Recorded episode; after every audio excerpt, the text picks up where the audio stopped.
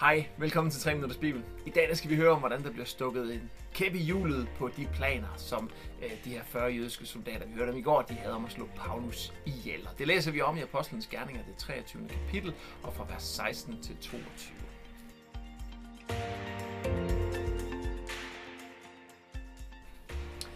Men Paulus' søstersøn hørte om deres planer, og han gik hen til kasernen og fortalte Paulus om det. Paulus fik derefter fat i en af officererne og sagde til ham, Før denne unge mand hen til kommandanten. Han har noget vigtigt at fortælle ham. Officeren tog den unge mand med sig ind til kommandanten og sagde, Fangen Paulus tilkaldte mig og bad mig føre denne unge mand her til dig. Han har noget at fortælle dig. Kommandanten tog den unge mand ved hånden, trak ham til side og sagde, Hvad har du på hjerte? Han svarede, Jøderne har aftalt, at de vil bede dig om at få Paulus bragt ind for rådet i morgen under påskud af, at de gerne vil forhøre ham noget mere. Men du skal ikke lade dig overtale, for et eller andet sted på vejen ligger over 40 mænd i baghold, og de har svoret på, at de hverken vil nyde vådt eller tørt, før de har fået ham slået ihjel. De venter kun på, at du skal give tilladelse til at føre ham for rådet. Kommandanten sendte ham derpå bort med ordene, sig ikke til nogen, at du har røvet det for mig. Så øh, her, der er altså Paulus, øh, som indtil videre har været uvidende om det her plot her, han får det lige pludselig at vide her.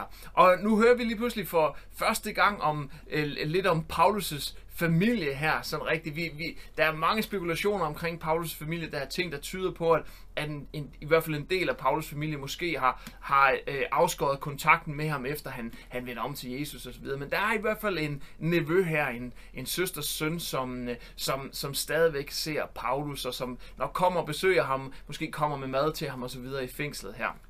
Så vi hører om lidt om familie her. Og så får vi jo på en eller anden måde øh, forløsningen af det Gud, han lovede Paulus, inden det her det skete. Han lovede ham, at han nok skulle sørge for, at han kom til Rom. Han lovede ham, at han kunne godt være rolig. Og selvom de her 40 mænd sammen med det jødiske råd var i gang med at, planlægge og slå Paulus ihjel, så havde Gud en anden plan. Gud han skulle nok sørge for, at det ikke skete sådan. Og det gjorde han ved at, at afsløre deres planer. Vi ved ikke, hvordan den her dreng han hører om det. Det er sådan set også underordnet. Han hører om dem, og det bliver nok til at, at kan stoppe dem. Og tænk så her, er der 40 mænd, 40 våbenfører mænd, som er klar til at slå Paulus ihjel, og de har endda slået sig sammen med hele det jødiske råd, eller i hvert fald en del af dem, nogle af, af øverste præsterne osv., og, og lavet den her sammensværgelse for at slå øh, Paulus ihjel. Og det eneste Gud skal bruge for at stoppe hele den her plan, det er en dreng. Vi ved ikke lige, hvor gammel nevøen er her,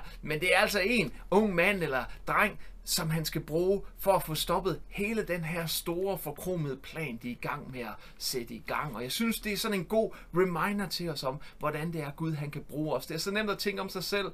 Øhm, jeg har ikke noget, som Gud kan bruge, eller jeg har ikke nogen særlige meritter, jeg har ikke gjort noget særligt, der gør, eller nogen, har nogen særlig baggrund, der, der gør, at Gud han kan bruge øh, mig. Men Gud han kan bruge dig, fordi han bruger, øh, han bruger dig ikke ud for den kapacitet, du har. Han bruger dig ud for din, din øh, tillid til Gud og din trofasthed over for Gud, og så bruger han dig ud for det, han selv kan gøre. Og det viser den her situation så tydeligt.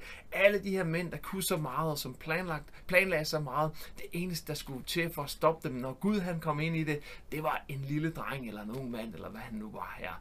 Så øhm, Vær opmuntret i det i dag. Husk på, at Gud han kan bruge dig, selvom du føler dig svag, selvom du føler, at du ikke har alverdens ting, så er det slet ikke det, det handler om. Det, det handler om, det er, at Gud han har det, der skal til for at kunne bruge dig. Han vil bruge dig, og han kan bruge dig. Har du oplevet det i dit liv, så skriv det lige i kommentarerne her. Skriv lige, hvordan Gud han brugte dig på et sted, hvor du slet ikke troede, det var muligt at blive brugt, hvor det ikke var dine egne evner, der gjorde det, men det var Guds indgreb, der gjorde, at du kunne gøre noget, eller du kunne lykkes i noget. Det vil være til stor opmuntring for os andre, så det vil vi glæde os til at læse. Og tak fordi du kiggede med i dag. Jeg håber, du kigger med igen i morgen. Gud vil sige dig. Hej.